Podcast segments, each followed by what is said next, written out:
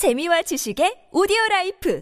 팟빵 안녕하세요. 동물돋보기입니다. 여러분들이 살면서 느껴본 고통 중 가장 큰 고통은 무엇이었나요? 우리는 살면서 정말 다양한 여러 가지의 고통을 느끼며 살아가는데요. 단순하게는 침대 위에서 굴러떨어졌을 때의 고통, 상처난 곳을 드레싱 받았을 때의 고통, 남자만이 느낄 수 있는 고래 사냥의 고통도 있을 것이고, 아니면 문지방에 찐 새끼발가락은 어떠신가요? 미국의 A&E 네트워크스가 소유한 다큐멘터리 채널 중 히스토리라는 채널이 있는데요. 이 채널에서 진행했던 프로그램으로 미국의 곤충학 과학자 저스틴 슈미트가 측정한 슈미트 고통 지수를 몸소 체험해보는 킹 오브 페인이라는 프로그램이 있었습니다. 하지만 이 킹 오브 페인에서는 슈미트가 체험한 곤충뿐만 아니라 전 세계 강력한 생물들에게 직접 물려 고통을 당하는 것이 목표였습니다. 이들은 고통 지수를 강도, 지속력, 위험도 이 세 가지 항목으로 나눠 각 10점씩 평가해 총 30점 만점으로 순위를 매겼는데요. 오늘 여러분들에게 소개해드릴 주인공도 이 킹 오브 페인에 등장해 역대 최고 점수를 받은 무시무시한 동물입니다. 그 주인공은 바로 그물무늬 비단뱀이었습니다. 이 그물무늬 비단뱀은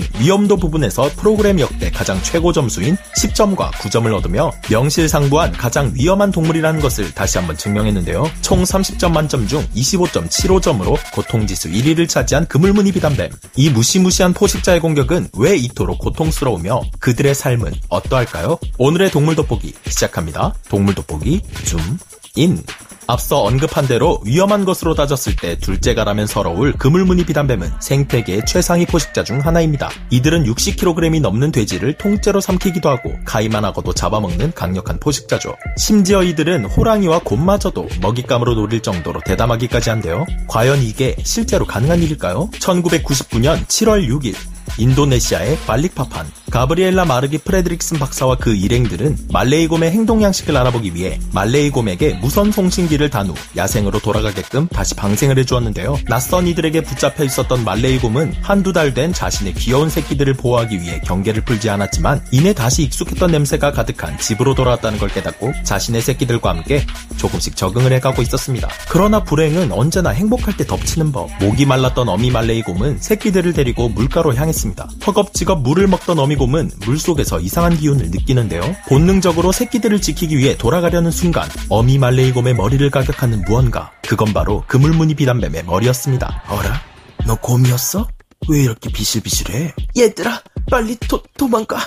이 어미 말레이곰은 23kg으로 다른 말레이곰들보다 유독 작은 체구를 가졌었는데요. 그물무늬 비단뱀은 커다란 턱과 뒤로 휘어진 이빨을 이용해 말레이곰이 도망가지 못하게 붙잡은 뒤 숨도 쉬지 못할 정도로 말레이곰의 숨통을 조입니다. 어, 얼른 도, 도망가. 어차피 도망가야 언젠간 내 손에 죽을 텐데.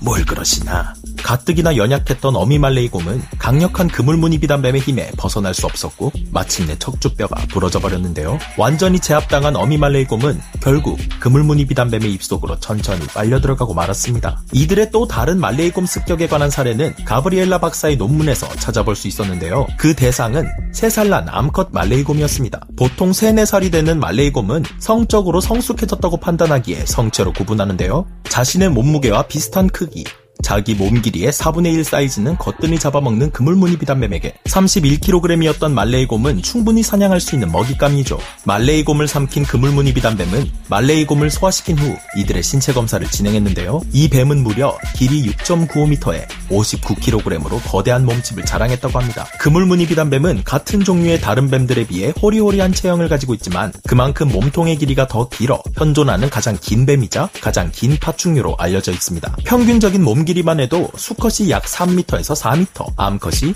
약 5m에서 6m까지 성장하는 이들은 최대 몸 길이 9m, 몸무게 160kg까지 자라는 어마무시한 생물입니다. 덩치도 큰데다 대형 뱀들 중에서 가장 날렵하기까지 한 속도까지 이들은 두께에 비해 상당한 내구력과 무지막지한 힘도 겸비했습니다. 호랑이의 공격에 쓰러지지 않고 오히려 반격을 할 수 있었던 것도 이런 이유 때문인데요. 무슨 뷔페를 즐기는 것 마냥 먹잇감에 편견이 없는 그물무늬 비단뱀은 벵고로랑이 늪악어, 인간까지 잡아먹기에 죽기 살기로 빠져나가지 않는 이상 이들에게 걸리면 죽음뿐입니다. 그물무늬 비단뱀에게 허무하게 죽은 말레이곰은 인도의 북동부, 미얀마, 말레이 반도, 태국, 수마트라, 보르네오, 중국 남부에 서식하는 곰인데요. 이들은 몸 길이가 1m에서 1.5m에 무게는 20kg에서 80kg, 어깨까지의 높이가 60에서 70cm 정도 되는 곰으로 곰과 동물 중 가장 작은 동물입니다. 앞서 그물무늬 비단뱀에게 당한 말레이 곰들은 암컷인데다 무게가 최소값에 가까웠기에 더더욱 상대가 되지 않았던 것이죠. 하지만 그물무늬 비단뱀도 수컷이나 조금 더 무게가 나가는 개체들을 만났더라면 상황이 달랐을 수도 있을 겁니다. 말레이 곰도 나처럼 구 부러진 날카로운 발톱을 무기로 가진 녀석들이기에 충분히 반격할 수 있었을 것이기 때문인데요. 하지만 역시 뛰는 놈 위엔 나는 놈이 있듯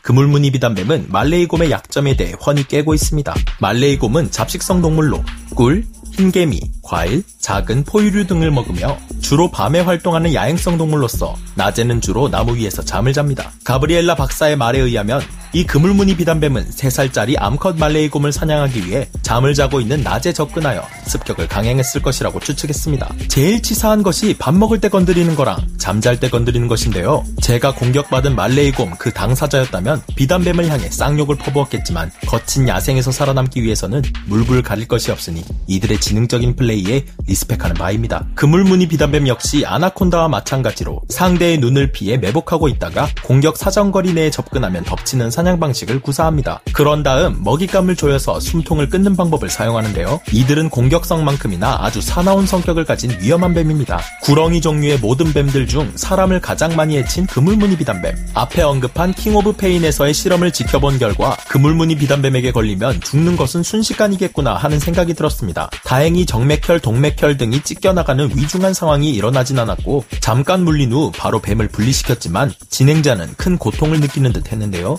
팔에선 피가 물 흐르듯 흘렀으며 혈종이 생기는 등 보는 내내 고통이 4D 서라운드 입체 음향으로 전해지는 느낌이었습니다. 그물무늬 비단뱀의 공격 장면은 실로 무시무시했습니다. 그물무늬 비단뱀은 턱을 거의 180도 가까이 크게 벌리며 사람의 팔뚝을 물었는데요. 그물무늬 비단뱀을 떼어낸 후 상처를 관찰했는데 팔뚝에 박힌 이빨은 충격 그 자체였습니다. 이 프로그램을 접한 저는 동서양을 막론하고 남자들이 일찍 죽는 이유는 확실히 있다는 것을 깨닫게 되었는데요. 실험에 참가한 두 분이 행복하게 건강에 문제없이 오래 살았으면 좋겠다는 생각이 들었습니다. 오늘의 그물무늬 비단뱀 이야기 어떠셨나요? 소개해드린 이 프로그램을 보고 나면 너무 원초적인 실험에 조금은 불편할 수도 있지만 좋아하실 분들은 충분히 좋아할 만한 프로그램 같았는데요. 덕분에 그물무늬 비단뱀은 대단한 동물이라는 것을 죽을 때까지 잊지 않을 것 같습니다. 그렇다면 이들에게 대적할 만한 생물은 정말 없는 걸까요? 덩치에선 엄연히 그물무늬 비단뱀보다 아나콘다의 굵기가 더 굵기 때문에 더 크고 무거운데요. 하지만 아나콘다의 경우엔 오히려 새끼일 때 흉폭한 성질을 가지고 있습니다. 커가면서 천적들이 없다는 것을 느껴서인지 여유로운 성격을 가진다고 하는데요. 과연 같은 몸 길이의 그물무늬 비단뱀과 아나콘다가 서로 싸운다면